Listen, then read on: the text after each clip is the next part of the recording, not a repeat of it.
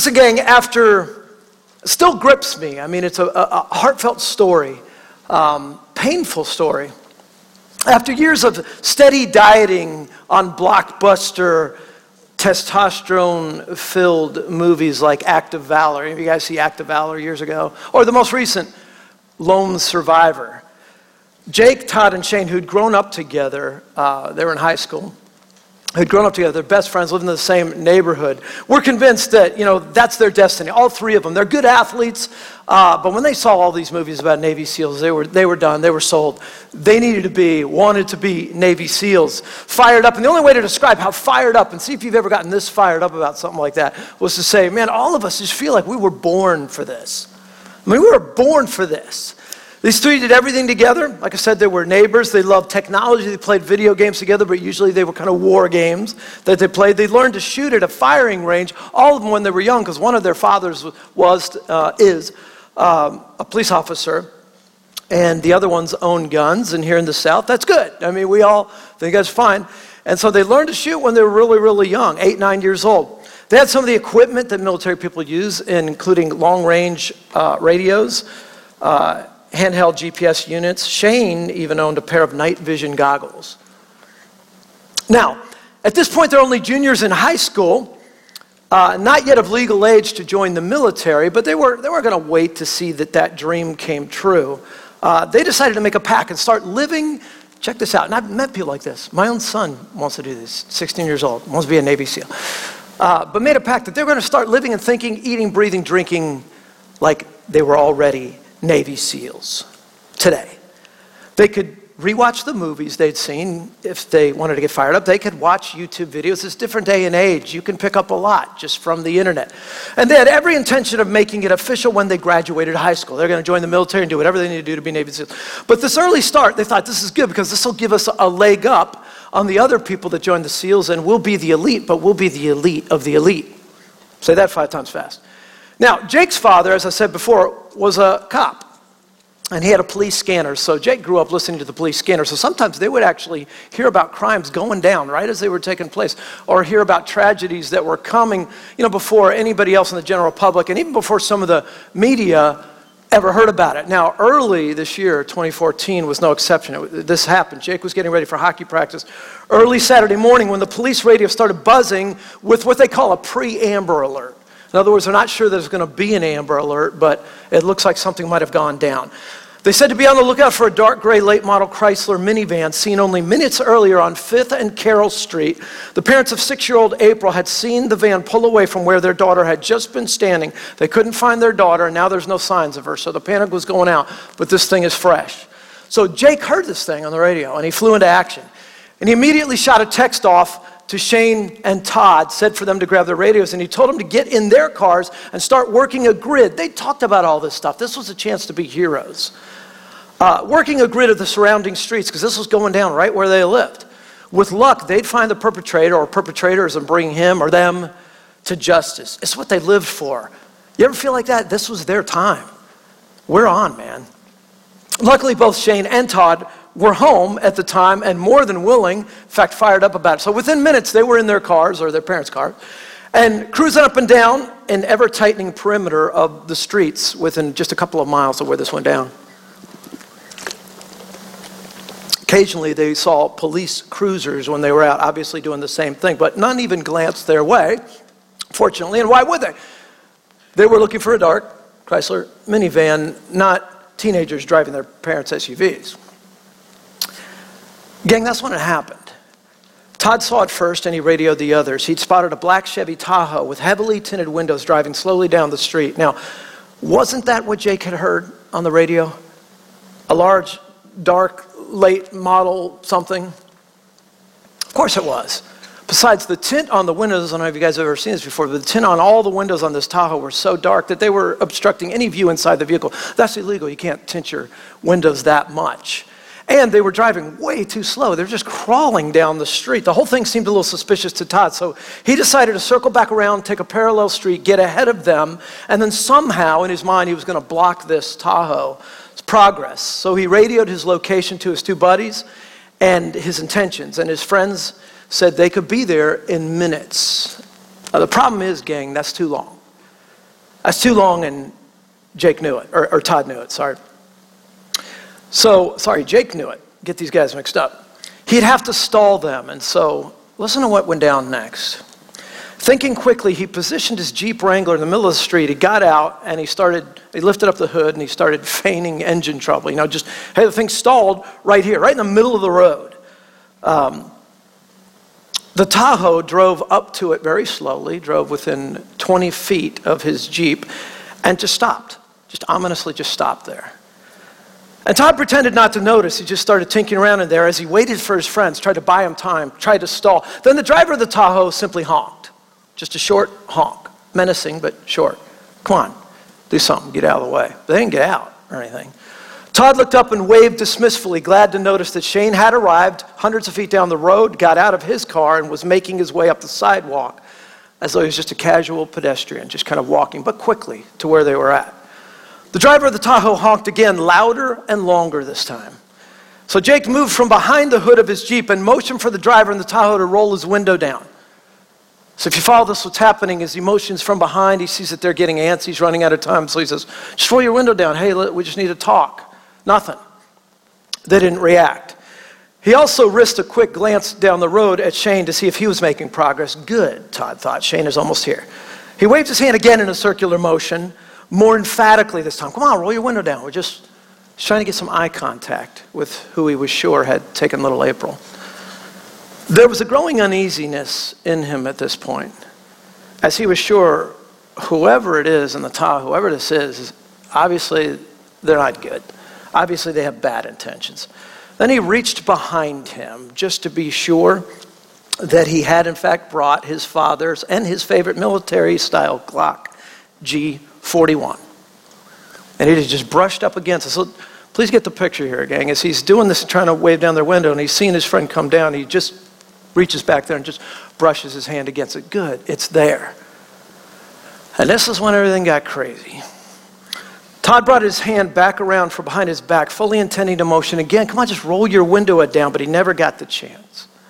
Because instead of rolling their window down, all four doors opened at the same time, and with guns drawn, a shower of bullets exploded in Todd's direction, and he was killed instantly. By this time, Jake pulled onto Carroll Street, and Shane had his own weapon drawn. Shane was there. But instead of shooting, he yelled for the former occupants of the Tahoe to drop their weapons. Unfortunately, his cracking and scared voice gave him away he probably wasn't willing to shoot. And later discovered these notorious Crips from the Crips gang, all four of them were more than willing to shoot. They unloaded on him. And before Jake could even make sense of what was happening, because he had arrived now, his two friends lay dead in the street. Now, Jake knew what he had to do, so rather than getting out of his vehicle, he pulled up fast and without even a warning, he began firing at the gang members. He struck one in the leg as the others ducked back into their SUV. Jake continued firing, and the gang members were now returning fire. Jake was hit, but he never stopped shooting at the Tahoe as the Tahoe burned rubber and sped off down the street. Jake looked down inside the car to see blood pooling on his left side and his right shoulder, and he felt dizzy. As he stumbled out of his vehicle and over to his friends, he could see instantly that they were gone these buddies he'd grown up with.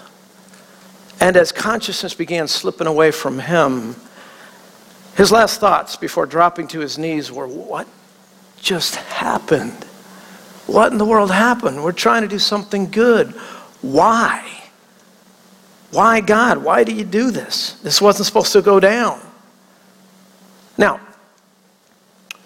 for the first week and a half after the shooting, Jake lay in a coma at Wilson Memorial Hospital's trauma unit. And it would be weeks later that he would learn the full extent of the damage that their ill advised attempt at justice had caused.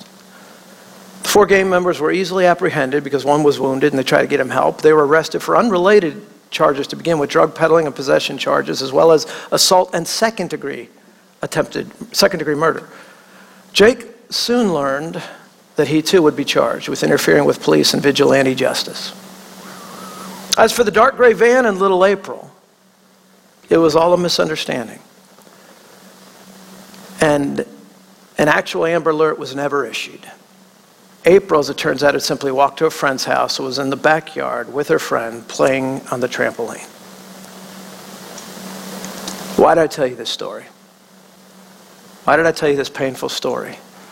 What a tough way to start a message, huh? Well, there's a couple reasons. And if you'll forgive me, they may not seem that important at first, but they're vital. They're hugely important. Number one, passion's contagious.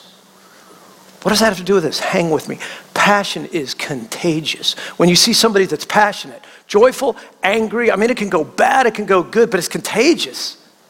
It spreads. Who among us has never been, never aspired to something great just because we heard an inspiring story uh, of great love or great courage or great sacrifice? Like I told you before, we watched Lone Survivor, and my son is like, I'm going to be a Navy SEAL. I mean, just, that stuff's inspiring. But number two, get this. I told it to you because passion without training, without mentoring and instruction, can lead to disaster. In fact, I want you to write this down. Passion without purpose leads to pain.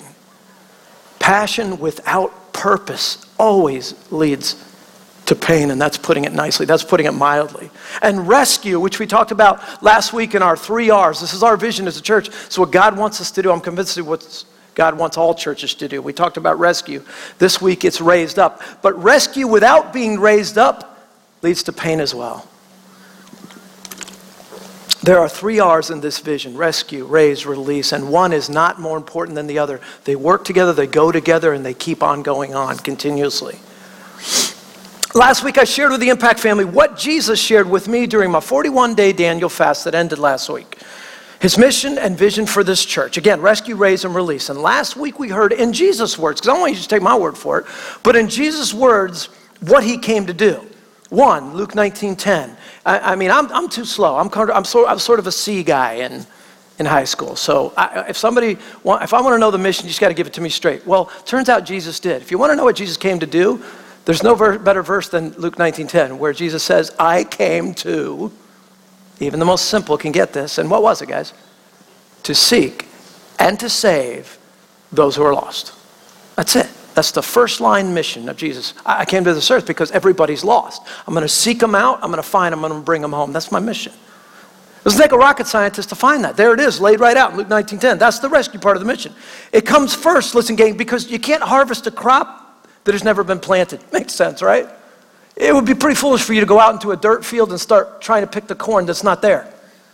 If it's, if it's never been planted, you can't raise kids who have never been born. And, and you can't live a dream that you've never had. People do it all the time. They try, but you can't. There's a story this past couple of weeks, and I cannot, I can't fathom why this keeps happening or what kind of parent would do this. There was a story that happened, I guess, about a week ago, and I tried to find it. I read it the first time, and, and those who know how I use a computer, I usually have 94 tabs open on my computer. Couldn't find the tab where I had this, but I'll never forget the story uh, because if God didn't intervene, there'd be someone else who lost their life police officer pulled to the side of the road. He was just going to pick up some garbage. There were some bags on the side of the road. Maybe some of you read this. There was a big paper bag. Imagine his surprise when he picked it up and opened it, and there was a live baby in there. A mother had pulled to the side of the road who had given birth, put her baby in a paper bag, and left her baby on the side of the road. Now, if that cop didn't come at that point, at that time exactly, that baby would not have lived. Baby would not have lived. It wasn't enough for that baby to be born. That baby has to be raised. Wasn't enough for him to be rescued. That baby will have to find a home. So it all starts where Jesus told Nicodemus in John chapter 3. Everything we live for starts there. Nicodemus, a learned man, a man with much knowledge about God, but who didn't actually know God, said, What in the world do I need to do? I can't lead people home because I'm not sure where I'm going when I die. And Jesus said, Back up. Lay all the knowledge aside. Become like a little kid. I'm going to tell you what you got to do. You have to be born all over again. You got to be born again. I mean, and Nicodemus, like a scholar, the simple stuff was really hard for him. Sometimes the most learned people have no common sense. And Nicodemus said, Well, how can I do that? How can I crawl back in my mother's womb and be born? Explain this thing. But Jesus was talking about, you know, a, a spiritual birth. So it starts with that new birth, but it certainly doesn't end there. And if it did, then God would be no more loving than whoever that parent was, and I hope they find him who left that baby in a paper bag on the side of the road, or any parent who abandons their child. He'd be more, no more loving than that. So it starts with the rescue, but it doesn't end there. Listen, for the last 50 years or so, the psychological community has debated back and forth. You've heard this between the two great camps. Is it nurture that makes a person who they are, or is it nature? Nurture or nature, which determines destiny? Is it the genes that we're born with, our DNA, or is it the environment that we're born into and how we're raised up? Which is it? That's easy. Both. It's both.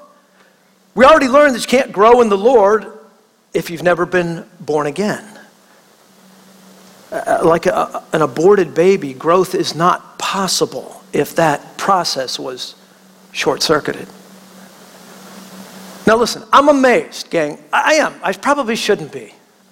But I'm amazed at how much violence people are willing to do to themselves spiritually. I mean, forget physically, there's crazy people in this world, but spiritually, you ever stop to think how much violence we do to our souls in our country?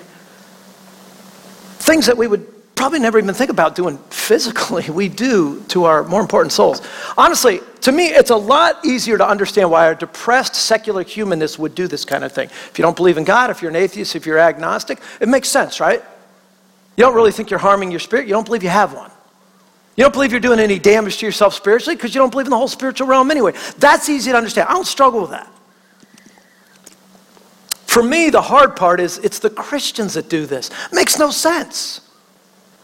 On the one hand, they say they value life and they value God and they follow His commandments and follow Him supposedly, and they are disciples, which means follower, and they are Christians, which means little Christ. But on the other hand, they do so many unhealthy things. I mean, they live in such a way as to almost seem as though they have a spiritual death wish. Really, seriously, look closely a lot of Christians in American evangelicalism, and you look and you're like, it's like you're trying to kill yourself spiritually. Not only are you not growing, it's like you're trying to put your soul to death. Only the Christian seems to go on self imposed spiritual hunger strikes, constantly starving themselves of spiritual food and nutrition that's so vital to their spiritual growth. Forget spiritual growth, even to their spiritual survival. As though they want to see how long they can last without any contact whatsoever with the one who gives them life. How long can I stay close to God with never talking to Him or plugging my ears and, and busying and cluttering my life so that I can't hear Him either? How long will I make it, do you think? I think not long, gang. That's why I think when you look at the Christian community, there's a lot of living dead, walking dead around there, spiritually dead. But, gang, that's a tough start this morning. But here's the good news man, there's a better way. There's an easy, better way. And I want you to get this down. It all begins with knowing God. And look, I know where you're at right now. Some of you going, This is church, you're a preacher. Duh. We knew you were going to say that. Of course, we need to know God. Well, of course, you do. But do you? Do you know God? See, last week and forevermore, we'll refer to the process of getting to know Him, of being introduced to Him as the rescue at this church. Bible uses this term too. I want you to know that. 2 Timothy 4.18, the Lord will rescue me from every evil deed and bring me safely into His heavenly kingdom. Uh, Galatians 1 4, Jesus gave his life for our sins just as God our Father planned in order to rescue us from this evil world in which we live. But this same experience that we use the word rescue for is referred to as other things as, as well. John 3 3, Jesus called it born again. Jesus answered Nicodemus, Truly I say to you, unless you are born again, can't see the kingdom of God. Another way to look at that is unless you're saved, unless you're rescued, saved is another world, another word. John 3:17 God did not send his son into the world to condemn the world but in order that the world might be saved through Jesus. Acts 2:21 Whoever calls upon the name of the Lord shall be saved. Saved from what? Saved, rescued from what?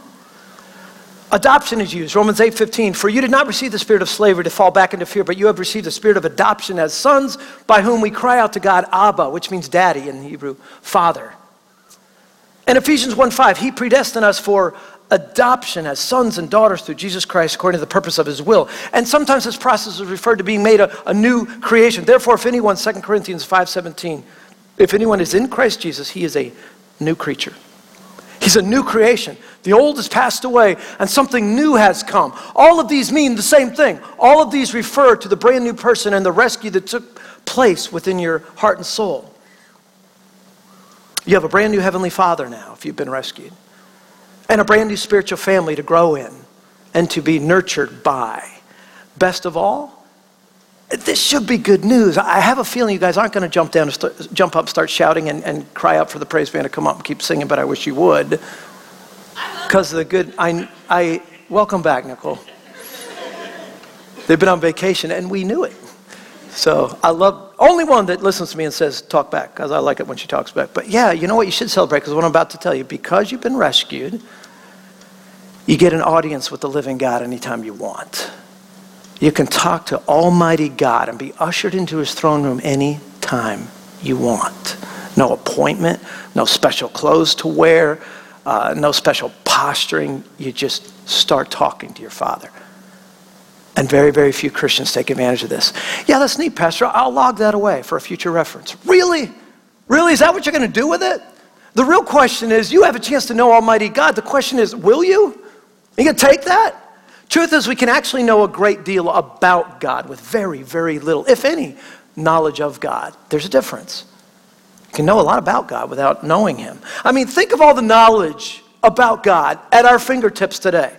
In our day and age, we have thousands of books about God right at our beck and call via the internet. We have the benefit of thousands of years of, of Christian history and theological greats, podcasts, videos, Christian schools, seminaries. Think about it. And you can fill your head with that. Lots of information about God, and you might not even know Him. And we can know a great deal about godliness. Hear the difference? You ever met somebody, they, they seem to know a lot about godliness. They seem to know a lot about Christian behavior for everybody else, but not for them. There's the Ten Commandments. There's the, the, Pharisees had 613 laws. We know how we ought to be as kids. We know how we ought to be as parents. We know how we ought to be a good coworker, how to be a good neighbor. And we can know a great deal about godliness without knowing God. We have so many models of godly behavior, don't we? Mother Teresa, Billy Graham, you can read about them, the Apostle Paul, John Calvin, Martin Luther, the list goes on and on and on. Just look at them, copy them, and you can be godly without knowing God. Without knowing God. So we can learn to pray. We can pray a lot. We can read our Bibles an hour a day. We can keep all the Ten Commandments and never break them and still not know God at all then, Pastor, how can we ever know that we know? I was hoping you'd get to that. There is a way, several actually. Now, this may be tough as I share this with you. You might cringe a little bit, but press in. Don't back off. There's evidence available if you know God. If you really want to know God and you really know God, these things will show. You ready for them? Nicole? Ready? Thank you. All right. First of all, those who really know God, those who know God have a great passion and a great energy for God. Have you ever noticed that? Can't keep the smile off their face. They have a passion and they have energy. Scripture says when you know God and you wait upon the Lord, you'll rise up and, and mount up like, like, like an eagle, like on the wings of an eagle, and fly and soar, and you'll run and not grow weary. And where does that come from? It comes from a deep, intimate relationship with God. Do you, do you have this? So that's an evidence. Have you ever had this? Because it's an evidence.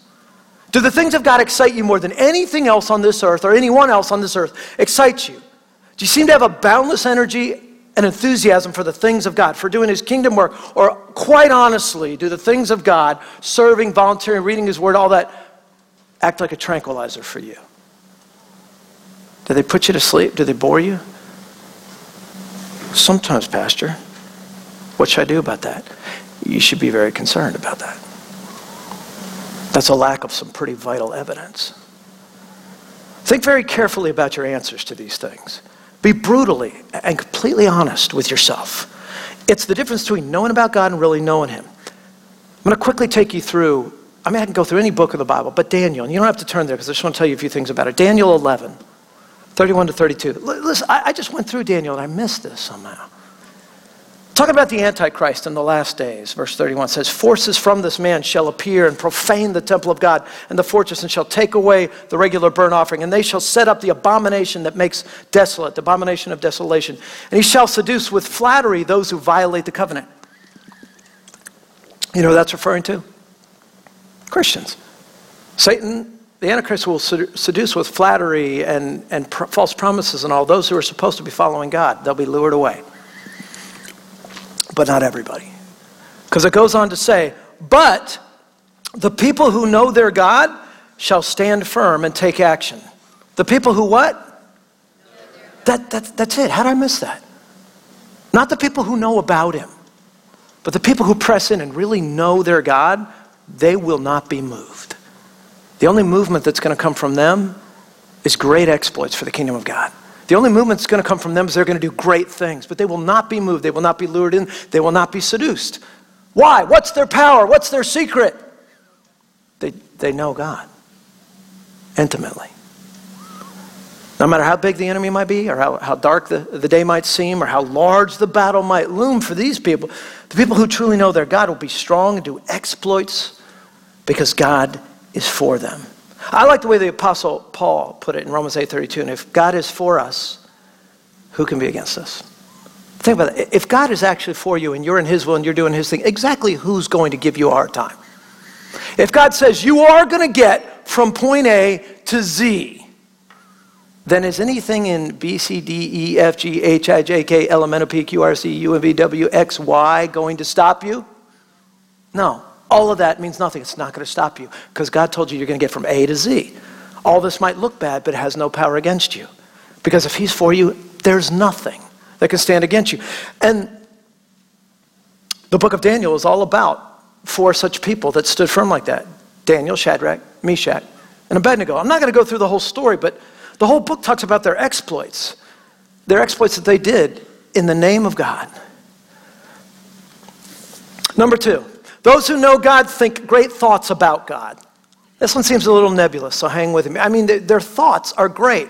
They don't think all day long about a puny God. They don't get into things and then go, I don't know if God's big enough for this. I'm going to try everything else. They're not people who use the phrase. You ever use this? There's nothing left to do now but pray.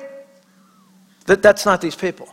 They have great thoughts. The first thing they do is go to their knees and pray to God, cry out to Him in the intimate, ongoing, never ceasing prayer life that they have. If God is the last resort, then that's strike two and the evidence of you knowing God. It's not enough time for me to talk about all that's in the book of Daniel about wisdom and might and the truth of, uh, of how great God was for these four men. In fact, how great was Daniel alone? I thought he served two or three kings, but it turns out I went back this week and looked at it. Daniel served four mighty kings in two different kingdoms over his lifetime. And all four of them were considered, at the time that they ruled, Darius, uh, Nebuchadnezzar, Xerxes, all these people were considered the single most powerful men on the face of the earth. And Daniel outshined them all in each administration. They came and went. Daniel stayed firm and served his God. Where does your wisdom come from? Here's the third thing. Those who know God show great courage for God. How Haven't you ever seen a Christian, a young person, whatever, they're so bold. A lot of Christians say, Well, I can't share my faith because I really don't know what to say. I'm so scared. I get so nervous and my knees shake and I start sweating. And then, you know, a nine year old, when my son was seven years old, he'd already led four or five people to Christ. Why aren't his knees shaking? Why weren't his sweaty? But Why, didn't, why wasn't he scared? I mean, I'll never forget when he was eight years old and we're up in, in Blowing Rock and visiting, and there's a car that stopped, traffic was backed up on that main street there. The guy's Jeep door was open and he was, his hand was hanging out. It's a man having a heart attack. So he got an ambulance to come. I mean, he was barely breathing. He was very much suffering. What does Nathan do at eight years old? There's no time for the ambulance. We got to tell him about Jesus. He goes out there, starts witnessing to this guy. Do you know Jesus? Because this could be it for you. So he needed a little refining in his process. And he's just telling him, if you meet Jesus now, which is looking pretty likely. No, he didn't say that, but if you meet him now, do you know you go, and this guy just locked eyes on my little eight year old son, just locked eyes and, and listened to him like he probably never listened before. How come he didn't chicken out? Why did he have such great courage? He's an eight year old. Tell you why, because I know that he knows God deeply and intimately. Where does your wisdom come from? Where does your courage come from? Staying with the book of Daniel, Daniel uh, Shadrach, Meshach, and Abednego would not bow down to the false god that Nebuchadnezzar raised up. But here's the key statement they said, We will never bow down to the statue that you made. We serve God and God alone. And our God is able to save us from the fiery furnace that you're planning to throw us into. But now, catch this, gang, because this is the most important line. People blow by it in the book of Daniel. They said to Nebuchadnezzar, Even if he doesn't, though, Even if he does not, we will not worship your God, and he is still God. Do you know what they're saying? Our courage is so great, it doesn't depend on a deal we made with God. It's not like, I got great courage, God. Now you do your part. You show up. Every time I command it, you perform. They were saying, He may not do it. He may not choose to do a thing. He's still God. And we will still do this. And they had great courage. Turns out that God rewarded that courage that time. And four, those who know God have great contentment for God. The more that I talk to people, the more that I am convinced the one thing that everybody's after, the one thing that people want more than anything else in this world is peace and contentment. It's packaged, it's talked about in a lot of different ways, but you listen real close and that's it. I mean, maybe Hollywood. You know, I just want to be happy. I'm just trying to find fun. I'm just having a great time in this life. What do they really? They want peace.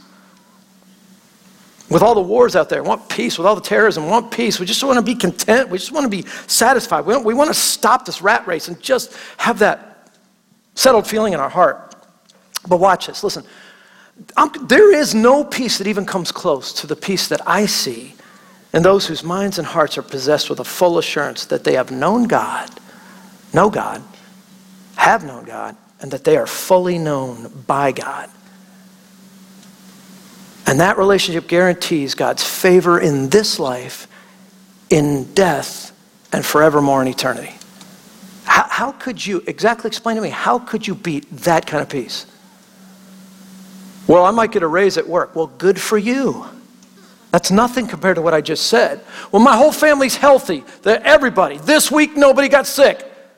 Fantastic seven days for you. It doesn't compare to that peace. What exactly can you line up or match up against that peace that could beat it? Nothing. Do you have that assurance? Okay, so the first thing is knowing Him, and then I give you some evidence for if you do or not. Take that serious. Did you pass the test? Do you know Him? If not, I want to help you right now. Now, if you're sitting here going, I know Him and I passed the test, this is still for you. This next section is called How We Get to Know Him. If you're saying, well, I'm going to go to sleep now or play Flappy Birds because I already know this, I'm trying to work on my high score without killing anyone. But the deal is, even if you know him, this applies to knowing him better, okay? So it's for everybody. Two foundational and simple ways. They're so simple, often people don't do it. It's missing the forest for the trees, it's too obvious, it almost sounds condescending. I don't care, it'll never change. These are the simplest ways to get to know God. Number one, you listen to him. God is speaking all the time. This is the primary way that God speaks through his word. He speaks other ways. This is the primary way. The average American owns eight Bibles. You have eight chances to listen. If you have an iPad, that's nine. Got an iPhone 10. Got an Android 11. It just keeps, I got a computer 12. His word. God's talking to you, and you can be sure of that. What is far less sure is whether or not you or I are listening. Listen, you ever talk to a know it all? If some of you go, no, I don't think so, well, that's because it's you. it's frustrating, isn't it? Isn't it frustrating to talk to a know it all? I was looking, they never listen. Whenever someone else is talking, they're merely thinking of responses. Yeah, yeah, blah, blah, blah, blah, blah. They're thinking, here's how I'm going to one up you. They don't listen. Never actually consider what is being said. Listen, I was looking uh, on the internet this week about know it alls. Turns out you can Google these people. Psychology Today says, What makes people talk too much? I read that article. It's fascinating. Another one, Forbes magazine, three simple ways to get people to listen to you. But this was my favorite. So I'm wikihow.com. How to make someone shut up. 14 great ways. I'm just going to give you my six or seven favorite. You ready? Number one, make it very obvious that you are making an effort to pay attention to them while doing something else. All right? None of the other steps are really necessary. Just make them feel that they are making you less fond of them with every passing, useless sentence they utter. Wow. Wow, Seth. I mean, it's kind of hitting home. Number two, pretend that they aren't there. And if you need to, go talk to someone else. Number three, if they ask why you're ignoring them, don't answer their question. Number four, don't even smile at their jokes. No matter how funny or lame they may be, just sit there. After a while, they're, they're going to think you're a psycho. They're probably going to give up. Number Five, if needed, just tell them to talk more. Like, can you talk? you, you're not talking enough. Can you talk more? Keep talking. Talk louder. Talk faster. This will give them the idea that you're being sarcastic. Imagine that. And they will, as a result, shut up. And number six, just walk toward them. You would think it'd be walk away. No, no, no. Just walk towards them. All right. Yeah, I like it. You're this far away. You're in their space. Yeah, this is great. They're probably going to freak out and leave. I love this. I thought this was great. There's eight more, but I want you to, I don't want to talk too much about them and become one of these guys. I don't want to be that guy. Listen, gang, God gave us one mouth, two ears. Should be obvious which one we're supposed to do more. When you're trying to get to know someone, listening is honestly more important than talking, at first, anyway. When we're talking about God, it's always a little more important. What's the primary way that we talk to God? I mean, sorry, that we listen to God? The Bible. The Bible. Now, we've got a YouVersion plan. Got a couple of ideas of how we're going to deal with this as a church. A YouVersion plan that I want to go through as a church. It's a simple introductory plan. I think we're going to put it up here. Are we? Yeah. And um, actually put it up there and didn't put it on my notes, so I'll have to look on here. Yeah, there it is, the Gospels. Um, if you'll go to youversion.com and you will join this thing and you look at their 30 day plans, look up the one that says the gospel. I'd like to get started tonight as a church doing this together. In 30 days, you will read through all four gospels. All four gospels, how long is that? It's like that long. It's not that long. I read three or four books a week. I love to read. The gospels are not war and peace. You can do this.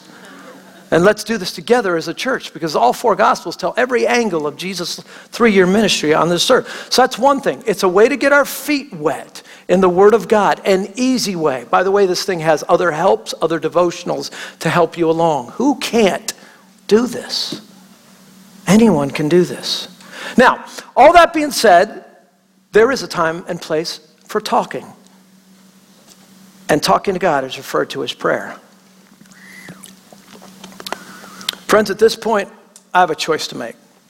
I can talk and keep going. And some of you go, Oh, I know you can, Pastor Rob. Or I can turn things over to someone who's been an incredible inspiration to me on the subject of prayer, my wife, Michelle. And I suggest when she, come on up, Michelle, I suggest that she talks about prayer because of what's happened in the last month in our prayer ministry. It's gone from two to nearly 40 people. God's doing something here, and He's using this woman Tune in and listen for the next 10 minutes or so.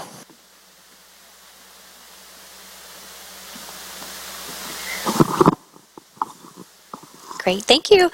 I am so excited about prayer. It is something that I am extremely passionate about because it is such a glorious privilege, a comfort and encouragement to all of us. It's available to us all the time, 24 7. The past couple of days, I've also enjoyed sitting by the fire um, having a little hot chocolate, uh, and i am just gazing into the fire and I'm thinking, why is that fire so comforting, so warm? It's contained. It's contained right there. I turn it on with a remote, I turn it off with a remote, it's contained. But every summer, every summer, it seems like we hear of wildfires that are raging out west. You know, these fires are much different. They're all consuming, they're ever growing, they're unstoppable, they're blinding and dangerous. And despite everything else, their power is somehow beautiful.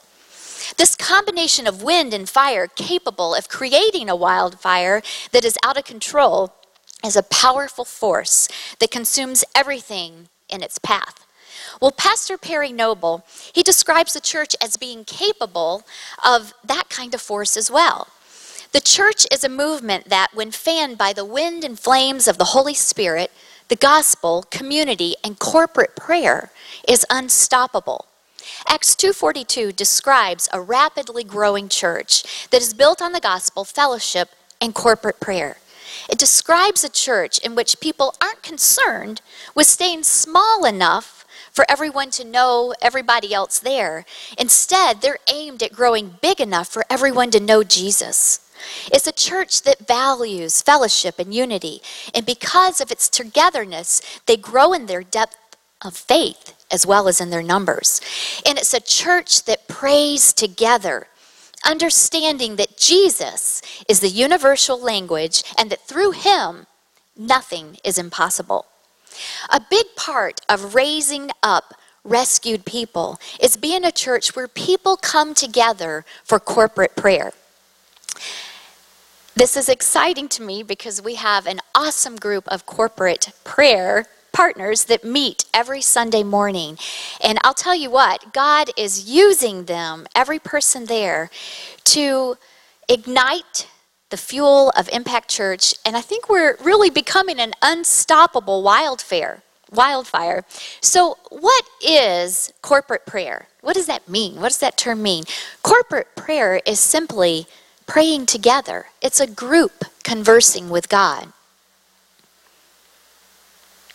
Individually, corporate prayer will take you to new heights and help you live a victorious Christian life. But when corporate prayer is absent, we become isolated, relying on our own resources, missing out on community, kind of living on the fringe of God's best. You know, I think of our old neighbor, Ed we had a, we had a neighbor, Ed, and you know, he was kind of a keep to yourself kind of guy. We didn't see him very much. He never came to the parties that we had at the cul de sac, um, never really spoke too much. He was polite enough. If we saw him getting his mail, he'd give a slight little wave and off he'd go alone.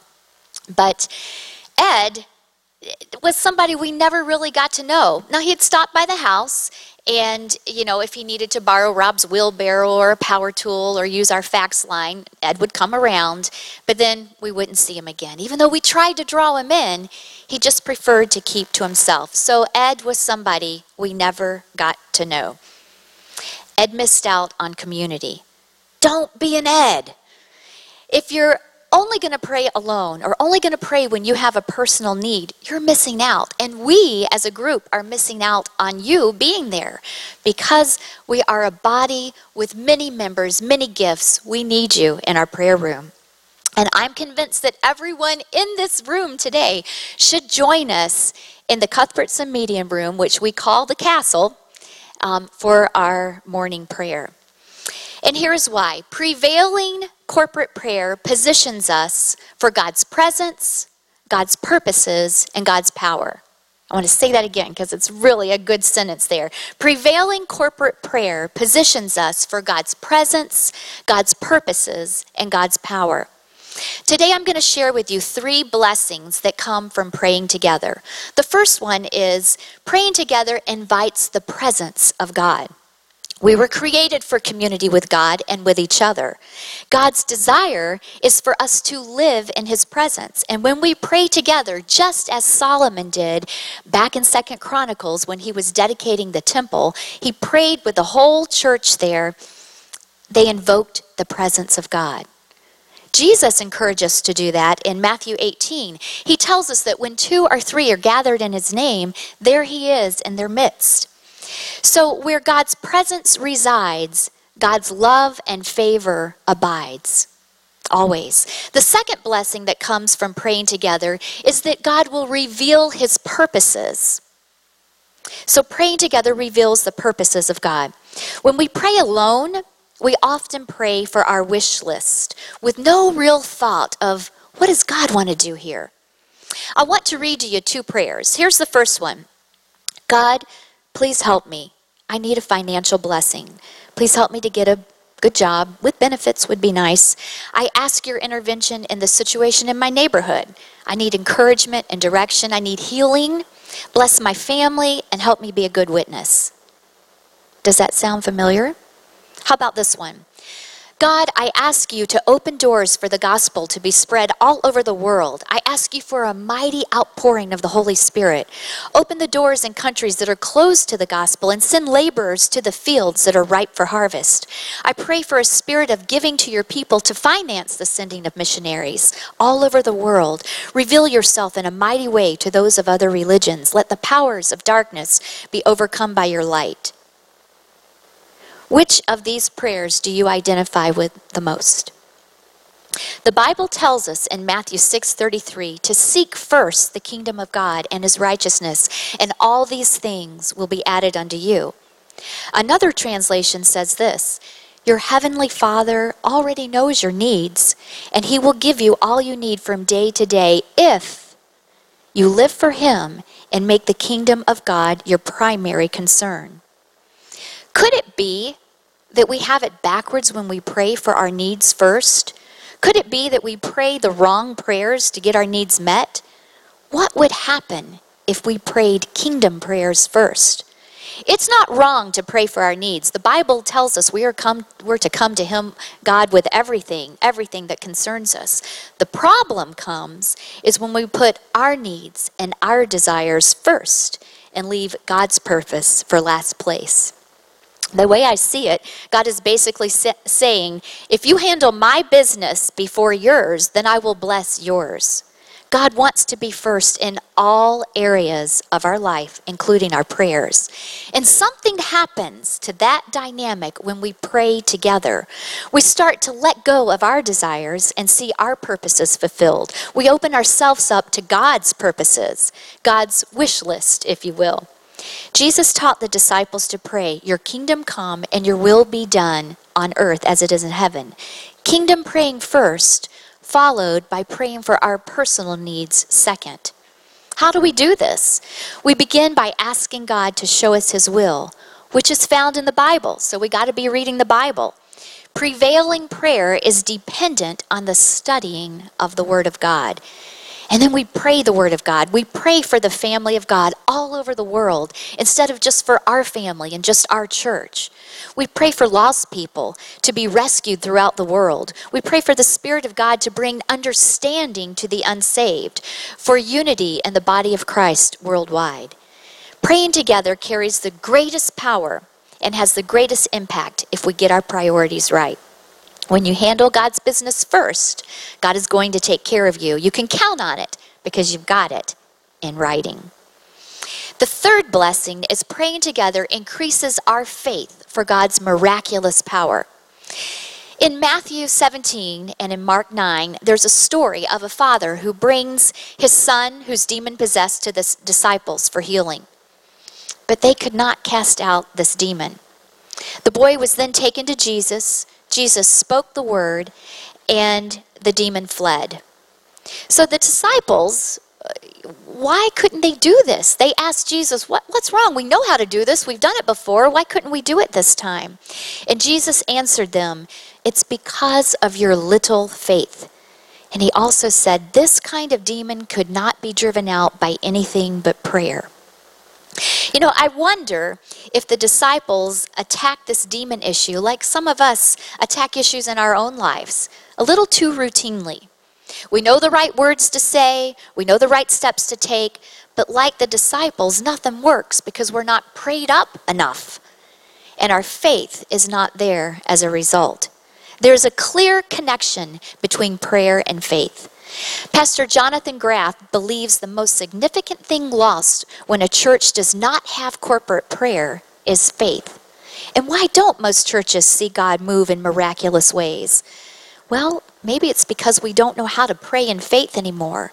But pray faith grows as we pray together. And here's how it works. Let's say I am struggling with a problem. I got a big problem and I'm struggling with it. And I pray and I try to pray with faith and I try to trust. But when I pray, all I see is the issues at hand. That's all I can see. It's big, it's, consuming me. But when I invite others to pray with me, others who will pray with bigger faith because they're not looking at the issues, then what that does is that it puts more faith in me. God can now put a heart of trust in me. And He brings me to unity with other people, which gives me the faith that I need to believe in Him for the miraculous work. Not just for me, but also for His vision and His plan for my church. When I only pray by myself, that's less likely to happen. And let me say this churches that do not pray together can still minister in whatever ways they can, but it's by their own resources, their own abilities, and their own sacrifices. But churches that pray together begin to see the miraculous power of God at work in their midst. It goes beyond what they can do into what God wants to do through them. Prevailing corporate prayer positions us for God's presence, God's purposes, and God's power. You know, in almost every quarter of the globe, Christianity is advancing forward, except for four primary areas right here in North America, Japan, Australia, and Western Europe. What's missing? Sadly, we're not spending enough time praying together. Some of us don't pray together at all. And why don't we? Are we content with mediocre Christianity? You know, at our house, we've been watching the Olympics. In fact, our TV's been glued to the Winter Olympics in Sochi. And as much as I love the competitive events, what I really enjoy are the personal stories about the athletes them, themselves. There's one U.S. skater who has caught my attention. Her name is Anna Ringsred. I don't know if you saw her, um, and she only finished 26, so she didn't have her best showing. But what caught me is how she shared God is using her athletic skills to grow her Christian faith. She said this She says, I'm just going for it every single minute, never holding back. It's painful, but at the end, you feel such elation, and you know that that's what God wants you to do. He doesn't like for you to go through life just being mediocre. You know, I want my spiritual efforts and my participation in corporate prayer to be like Anna's. I never want to hold back. I want to go for it every single time, even when I'm tempted to make excuses or just not show up.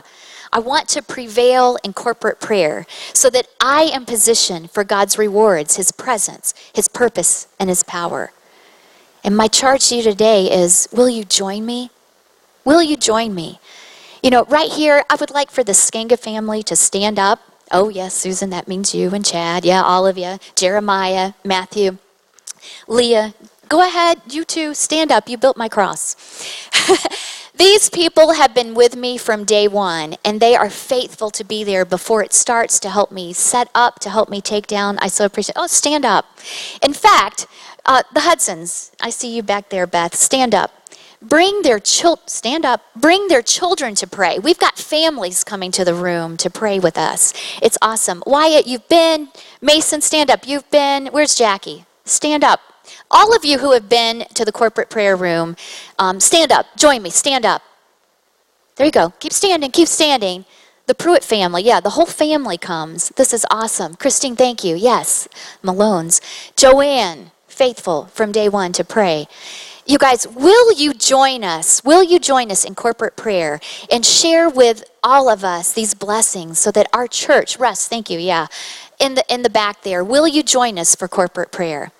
We start one hour before the service, and I'd love to see you in there. I promise you will be blessed.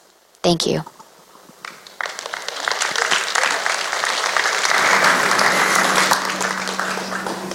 Thank you, Michelle, for sharing that. She's a keeper. Some of you going, yeah, let's talk about how you pulled that off, Robin. Next time. Don't have time today. You know, I just want to close out a couple things that actually what she said um, just reminded me about this. It's sad how we started out with the boys. You know, so much promise and so much passion, uh, so much desire to do something great ends in tragedy. Why? Because they weren't trained as Navy SEALs. They didn't know what they were doing. It's not enough to have the passion. You have to be raised up to be like Christ so you can be effective for Christ. And I look at the things in the Bible that Jesus asks us to do and begs us to do, like my wife was just saying, praying. Another one is fasting. I got off that 41 day fast. Why did I do that? I had a lot of people ask me that. Why would you do something like that? Well, for one, Jesus did it. Jesus did it. And Jesus prayed all the time. And I want you all, if you are struggling with this and going, well, isn't this kind of a waste and why do it? And he was God and all that. Ask yourself this if it wasn't important, why did he do it? Why did he do it? The verse that Michelle shared about the demon, and Jesus said, This one only comes out by prayer. Actually, there's one more thing. He said, This one only comes out by prayer and fasting. Is fasting magic? Was Jesus saying, You don't have the recipe, you have to pray and then say abracadabra while not eating? No, it's not magic, but you know what it does?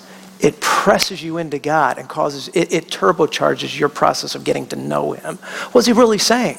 You know how that demon comes out? By knowing me better by being in intimate contact with me. Your power will be greater, your faith will be greater, your life will be greater. Couple last things. These are starting points. Talking to God in prayer, listening to God in His Word. I need to give you ways to do that. If in case you missed it, we just gave you the prayer part. Get here an hour early, and for 30 minutes, we have prayer stations. This thing is set up in a way that if you have just been born again for five minutes, you can learn to pray.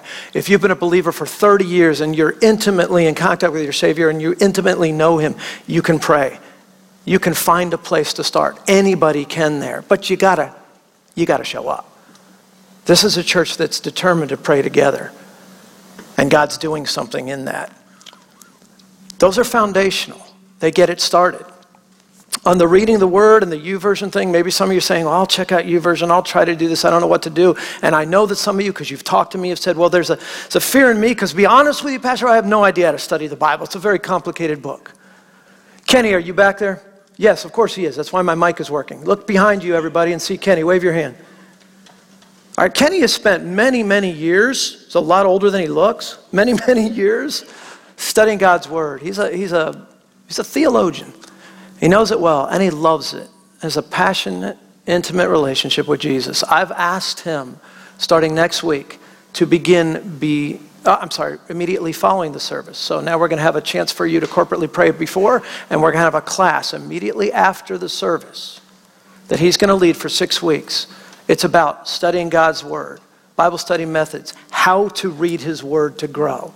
If you're a beginner or even if you're a veteran, these tips and these things that he's going to be giving you will help you to get something out of this. If you've ever read the Bible and you go away even more down because you just don't get it, this will help you, but you've got to be there. I'm not going to give you any more than that right now. One, one tool for prayer, one tool uh, for Bible reading. Because we got to build the foundation. We got to start somewhere. And if we jump ahead with 27 classes, chances are you won't do any of it. And then, picking back up where I left off, we start the conversation with prayer and we listen with Bible reading. Then, for the rest of our life, we keep these things going. It's not like building a house. You're not just going to build a foundation and then leave it there. You're going to build on it, and you got to keep going back and re, uh, resetting that foundation and making it stronger so you can build even more and more on it. Prayer and Bible reading never stop. We just take the conversation, gang, deeper, deeper and deeper. You should be reading more and hearing more from God the third year you're saved than you did the first year. The tenth year you're saved than you did the third year. It should be increasing. The conversation should go deeper. When Martin Luther was challenged about how he could possibly afford to spend four hours a day, he got up every single day at 4 a.m. and prayed till 8. Father of the Reformation. And he was challenged by other monks that think about what you could get done if you didn't. The implication waste so much time praying. How can you afford to do that? The monk said. And Martin Luther looked at him as serious and as humbly as he could say, I cannot afford not to. I hope you didn't miss that. What Martin Luther was saying is none of this would have happened if I didn't know God that intimately. Don't you understand? It's the four hours I spend in prayer every day that is giving me the power. That is giving me the power. The same goes for spending time in God's Word. And then finally, lastly, don't travel alone. Come on, gang. God Himself is community the Father, Son, the Holy Spirit. You were made with a soul and a spirit, a physical body. You and I were made for community, by community. Made for community, by community. So don't do the Christian walk alone. Nothing we've talked about is as powerful by yourself as it is with others. So I want you to look on the handout that you got. If you got one by the door, I want you to consider the, uh, the prayer time and the Bible reading course in the class and joining a life group. All the life groups that we have currently are sermon based. You know what that means? That means they take whatever has been taught on, and that week when they meet, they go deeper in that. They dig even deeper in the subject. There's lots of opportunities to get together with others and take this relationship with God deeper. Let me pray for us. And, gang, I encourage you as we get back to God, and, and the praise team has one last song together here.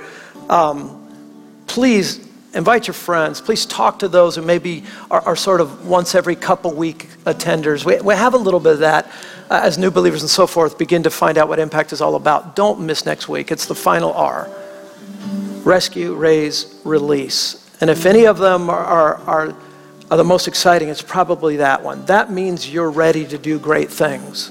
So you need to be here next week to find out what great things I'm talking about and how you can do it. Let's pray. God, I love this vision. It's not mine. You know that. I know that. Maybe the church doesn't know that. But Father, as you, as any of us presses into you, we will hear your voice more clearly, more loudly than ever before. And you could not have been more plain about what you want us to do as a church. This isn't even my mission in the sense that it's something new and unique, Lord. It comes from the Great Commission, the Great Commandment.